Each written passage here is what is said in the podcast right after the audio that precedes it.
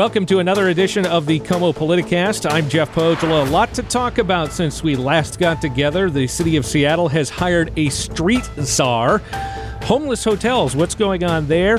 The Office of Police Accountability has come up with findings with regards to a number of accusations with the recent protests, and two city officials are facing recall elections. So joining me now, as almost always, to break it all down, KOMO's Matt Markovich. And, and let's start with the uh, street czar, Andre Taylor, who is uh, best known for being a police reform advocate here in the city of Seattle, now an employee of the city. Well, he's a contract employee. It's a, it's a consulting position, a one year, 12 month contract to be the very first street czar in Seattle. Now, Andre Taylor is a fairly well-known um, police reform activist. Well, his brother was killed by police, right? And he was uh, kind of the spearhead of I-940, which was a police accountability act that the uh, state voters passed in 2018. So he has some cred, so to speak, and that credibility is what he's parlaying uh, according to him, uh, that the city is going to pay him for uh, one year's worth of credibility to talk with people on the street and be kind of a liaison between the police department, city officials, and gangbangers and the people who call street their home. And this is worth a six figure salary. I know a lot of people have questioned that. Yes, I mean that was a surprise. This was a, uh, but you you talk to him and you talk to the Department of Head uh, De- uh, Neighborhoods, which is actually has the contract with Andre. This is actually the second contract he's had with him and his group. Uh, not this time, which he founded after his brother's death. Um, uh, 2019, he had a one hundred thousand dollar contract from the city to sponsor a speaker series called the Conversations of the Street uh, where he had brought in people primarily of, of color to talk about specific issues. And the city sponsored that. They liked that. So they gave him $100,000 for that. Well, he's claiming that this is just a continuation of that contract, and there should be no real uproar about why he has got a new role now of a so called street czar. Now, how did the street czar name come about? I asked him, and he says he looked to President Obama, who ha- seemed to have an endless amount of czars in his cabinet. Uh, Not so, the least of which was a former Seattle police chief. Yes, yes, yes. Gil uh, Kerlikowske yeah, was the drug czar. That's right. So why not have him in Seattle? So he pitched that to Mayor Durkin, according to his story.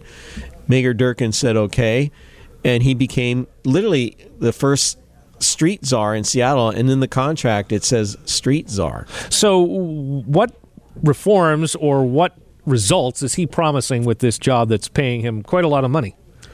Right now, according to the contract, the deliverables that are in the contract that I read, there aren't any. Uh, the, the deliverables are more about being a liaison and a go between, uh, trying to de escalate situations. That was his big mantra. He was hired by the city to de escalate situations like CHOP. But we all know that when he went to CHOP, and it's well documented that the protesters claimed he didn't speak for them mm-hmm. and that he was a mouthpiece for the mayor. Even at the time, I remember in uh, late June, uh, protesters were telling me that he was on the city's payroll, and we had no evidence of that. But looking at the contract, uh, which was signed by the city on June 22nd, um, it was June 29th when he went in there and was run out by the demonstrators. So he didn't sign the contract till the end of July, but it was in the works. So he essentially he was negotiating this $150,000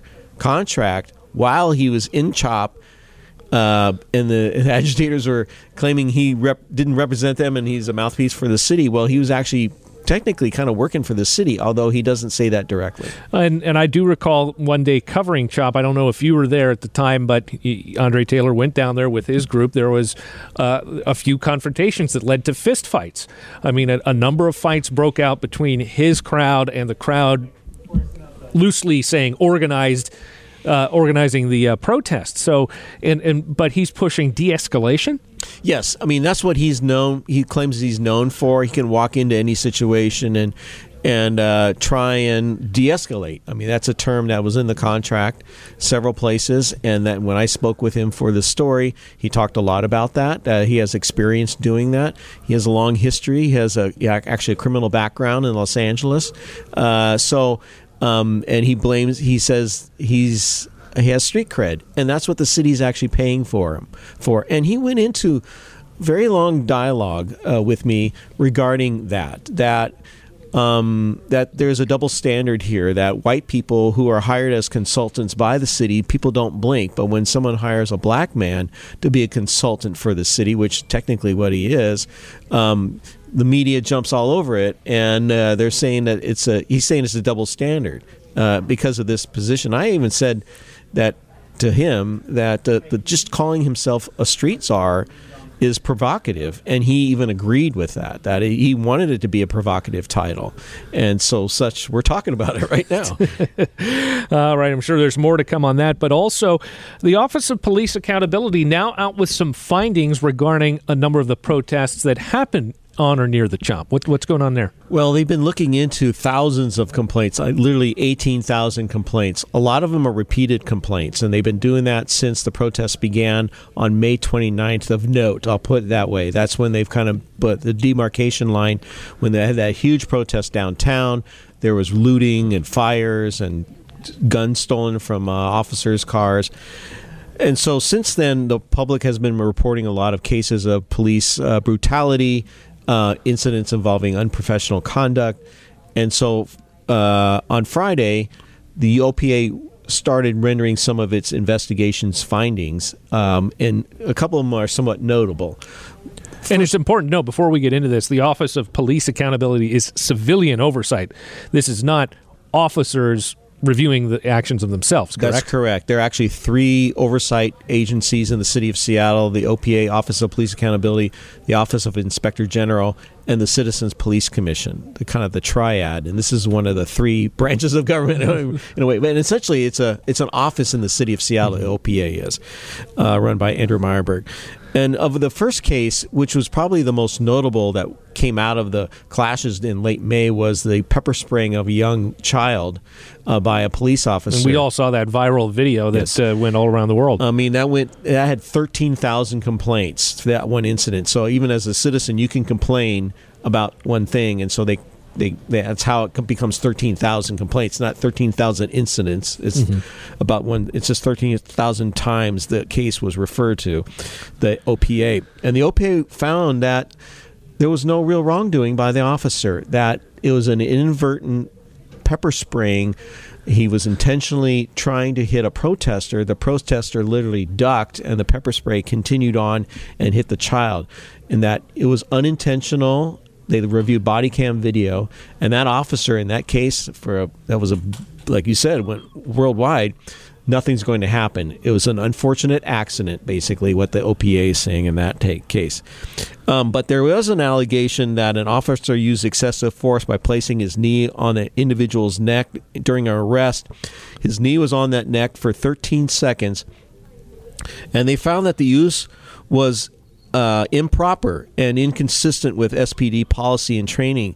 So the OPA has also found that the officer made statements that violated the SPD's professional policy. So now that case is currently under review for discipline by Interim Chief Adrian Diaz.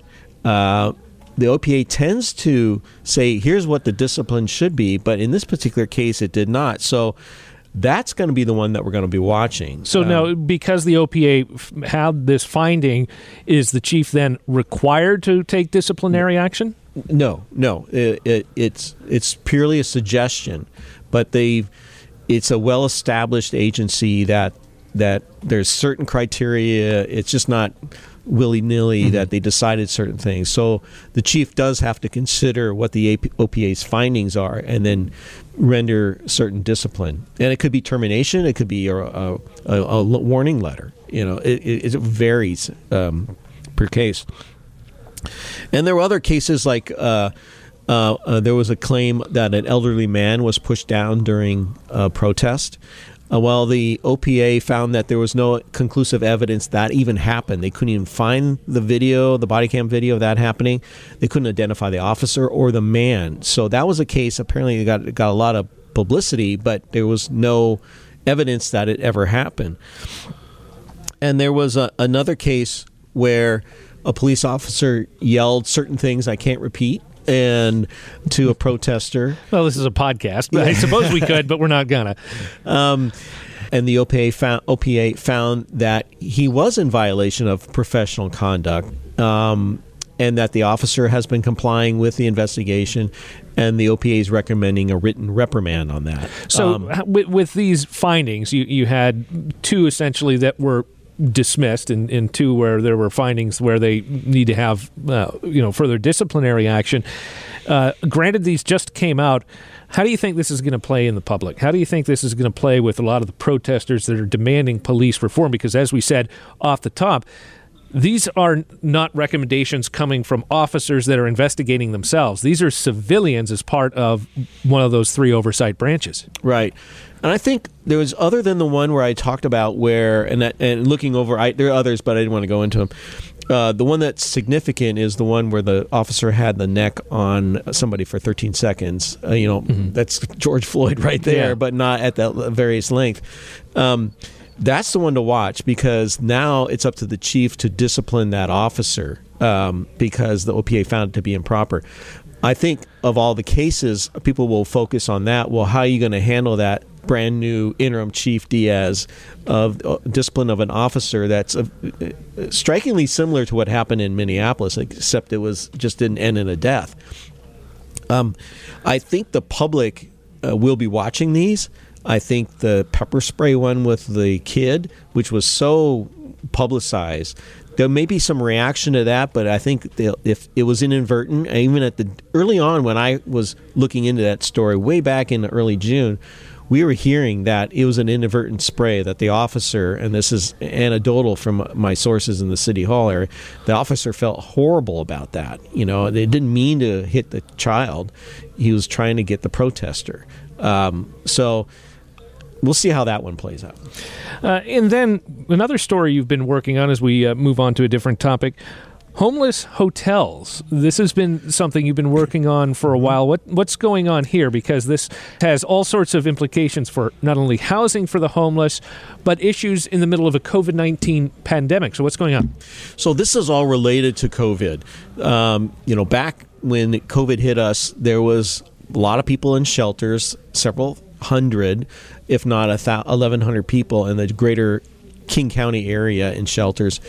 And the, the, the, the word came down from the CDC that you had to de-intensify. You had to spread people out. You just couldn't put them in congregate shelters. But if they were in congregate shelters, they had to have six feet of separation. And a lot of these shelters are just basically oversized dorm rooms with bunk beds. So that wasn't going to fly. So the county went ahead and spent a lot of money to create some de-intensifying spaces for people to who don't have a place to isolate and quarantine if they needed to or if they were in a congregate shelter they had uh, they needed an individual room. And so there's been a over the last several months there's been this growth of isolation and recovery centers uh, hotels for people experiencing homeless who don't have any COVID symptoms, but just were in a shelter and um, and assessment centers. All combined, the county has spent $12 million on these facilities. several of them are hotels. Um, there's they they bought the Econo Lodge in Kent to be an isolation recovery center. The controversy over that. Yeah, and that was 99 rooms, which is currently vacant right now. And you know we have this smoke-filled air. You know people need shelter away from the smoke, but that's that's vacant right now. As is a large tent in Bellevue, uh, which was like the tent that he set up in Shoreline uh, for as, as, a recovery center for people who are who are homeless and had related to COVID, exposed to COVID or anything. Well, they took that one down in Shoreline and put it kind of something similar in Bellevue. That's currently vacant. Um, there are trailers in West Seattle that were supposed to be for the homeless and kind of overflow COVID related, those are vacant. So are we going to be starting to use these anytime soon? Well, Because the mean, state, the, the city or the county spent a lot of money on this. Well, the county just spent. Uh, they they had a facility down on Sixth Avenue in SoDo, which was kind of a recovery center. Um, they just opened that up this week for people who are experiencing smoke issues and uh, get them off the street and stay there. But it's only like uh, 80 people or so. Um, and all told, they have rented out. Now this now that's just kind of like the COVID related. For people who are were in a shelter and just needed a place to stay and not be in a bunk bed situation, Um, there are 650 of those people, and they're all in hotels. Um, they've rented out the entire Red Lion in in Renton. That's 225 rooms. The Quality Inn in SeaTac. That's 100 rooms. They have uh, a facility in Issaquah. That's 100 rooms. Um, they have the Civic Inn downtown in, in in Lower Queen Anne and the Inn at Queen Anne. All those are being are housing people who were in shelters, and they all have their own room now. They're off the street. They get three meals a day. They have their own room. They have a shower. And in my story, we talk to some of the people, and they love it everybody thinks it's a great idea. Service providers say this is provides the stability that the homeless need. Well, it's a first step towards permanent housing. Yeah, I think. mean, and, and they can shower, they can get ready for a job, you know, but and you know, think going way back to Mayor Murray days when called a emergency, you know, we would put people in hotels if there was a fire or something like that. Well, we never did this during the homeless emergency that was declared years ago. but we're doing it now because of COVID. So now people are off the street having de- some decency and and um, uh, having, I should say, um, they don't have the the ills of the street chasing them around. They have their own hotel room, a shower, three meals a day, some privacy, and that's huge. Privacy. Um, you know, they don't get they don't can't have visitors. You know, these places are basically run like a shelter. You can't have outside visitors come and visit people but they're in there for months. And everybody I've spoken with, the service providers, the people living there, they love it. Well, here's the, here's the catch. Here's the other side. Four and a half million dollars the city, uh, excuse me, King County has spent on hotel rents up until this point. And most of this money is now is being paid by the CARES Act. The King County got so two, federal funding. Yes, funding. yeah, uh, by Congress because it has to be COVID related. Well, King County got $260 million check from the CARES Act for a variety of things. And a lot of the money uh, for the hotels is being picked up by that, that, that CARES Act. Well, the rule is you have to spend that money by the end of the year. I mean, you got it now, but you have to spend it. It has to be done by year's end. And if there's no another CARES Act by Congress, a lot of these people, according to Leo Flor, the head of the Department of Human Services and Community for the King County, they're going to be back in the shelters and back on the street. So unless something else is new. So how many people are are we talking about? Because as it stands right now, it does not look like Congress is going to pass any kind of relief before at least the election, possibly in the lame duck session after that. So how many people are we talking about going onto the street January first? Well uh, that's uh, a good question. I mean, that uh, right now there are 650 people that are staying in hotel rooms. The county has processed or had a thousand people in these COVID recovery centers come in and go out over this time period.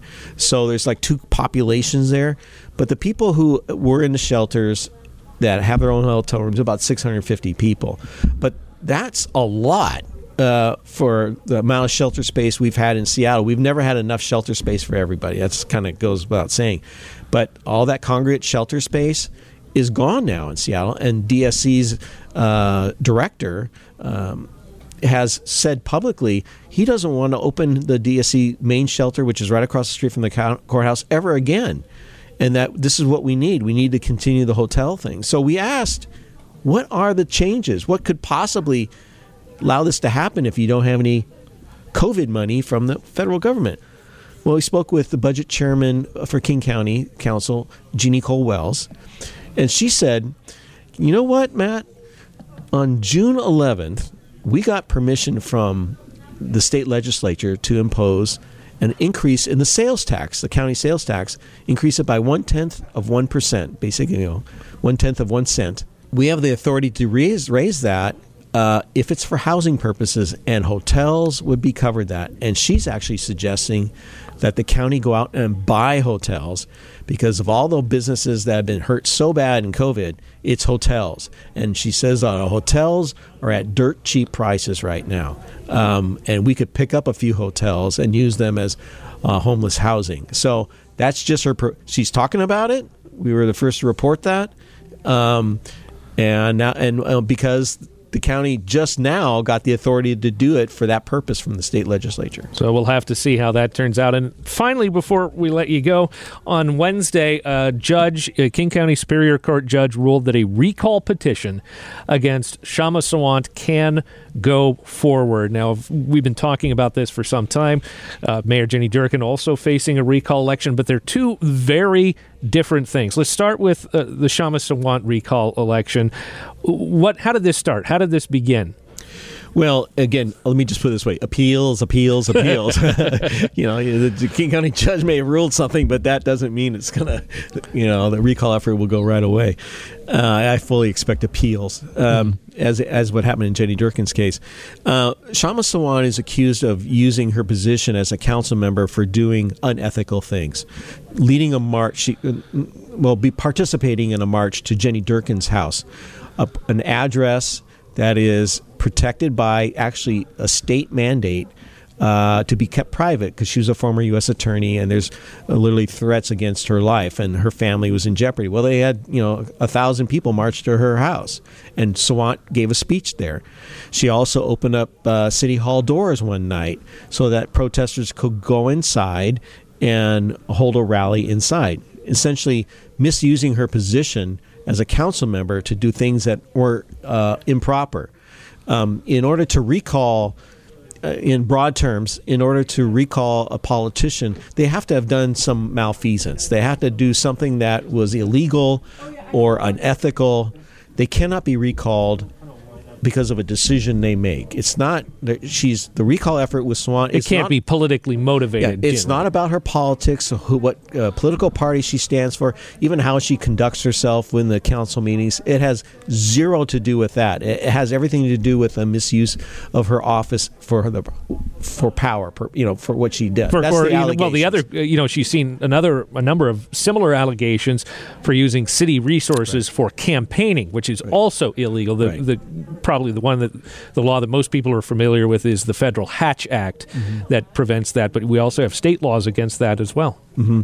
So she and and by the way. Uh, because she was an office holder at the time when she allegedly committed these acts of malfeasance, um, the city attorney is going to represent her going forward. So the taxpayers are footing the bill for Kshama Sawant's defense. That's right. Yeah. So in the case of Jenny Durkin, it's a different kind of a different story. She uh, she had several allegations, uh, recall allegations pinned against her in a court hearing, and the judge threw out all of them except for one, um, and it was a political decision. Uh, it, it, it, that's what she's alleging. So she's now taken that case all the way to the state supreme court with her own attorneys. It's not the city attorney representing her, with her own attorneys on the premise that you can't recall me based on a political decision I make. I make those decisions every single day. So if you don't like my politics, you don't like my decision making, you vote me out of office. But you can't recall me because of that. So they're kind of two different issues right there. And it, of course, we're, we're going to have to wait and see whether all of these get to the ballot. But I'm guessing just due to time constraints, the Kshama Sawant at bare minimum is not going to be on this fall's ballot. We're, we're less than two months away. No, yeah, no way. You know, I mean, they have to have a signature gathering. You have to have X amount of percentage of, of people who voted in the previous election to meet that minimum requirement to get it on the ballot, uh, and things like that. So I don't expect that. But then again. Um, same with Mary Durkin. Her case was brought up several months ago, and it's sitting in front of the state supreme court for a ruling right now. So there's no chance of her going to the November ballot recall either. So it's it's way down the line that we're going to have all these cases heard in court before there's any chance of actually collecting signatures. And again, this is all about not that you can start a recall effort; it's the ability to go out and legally collect signatures to recall a politician. That's what's before the judges right now. Well, and the interesting thing too is there's two different constituencies here. You have the entire city of Seattle who was the pool of signatories for the petition for Mayor Durkin, but just District 3 for Kshama Sawant because it would be unfair to have people Mm-hmm. outside her district that didn't have a voice in voting for her Mm-hmm. decide on her recall. That's exactly right. Yeah.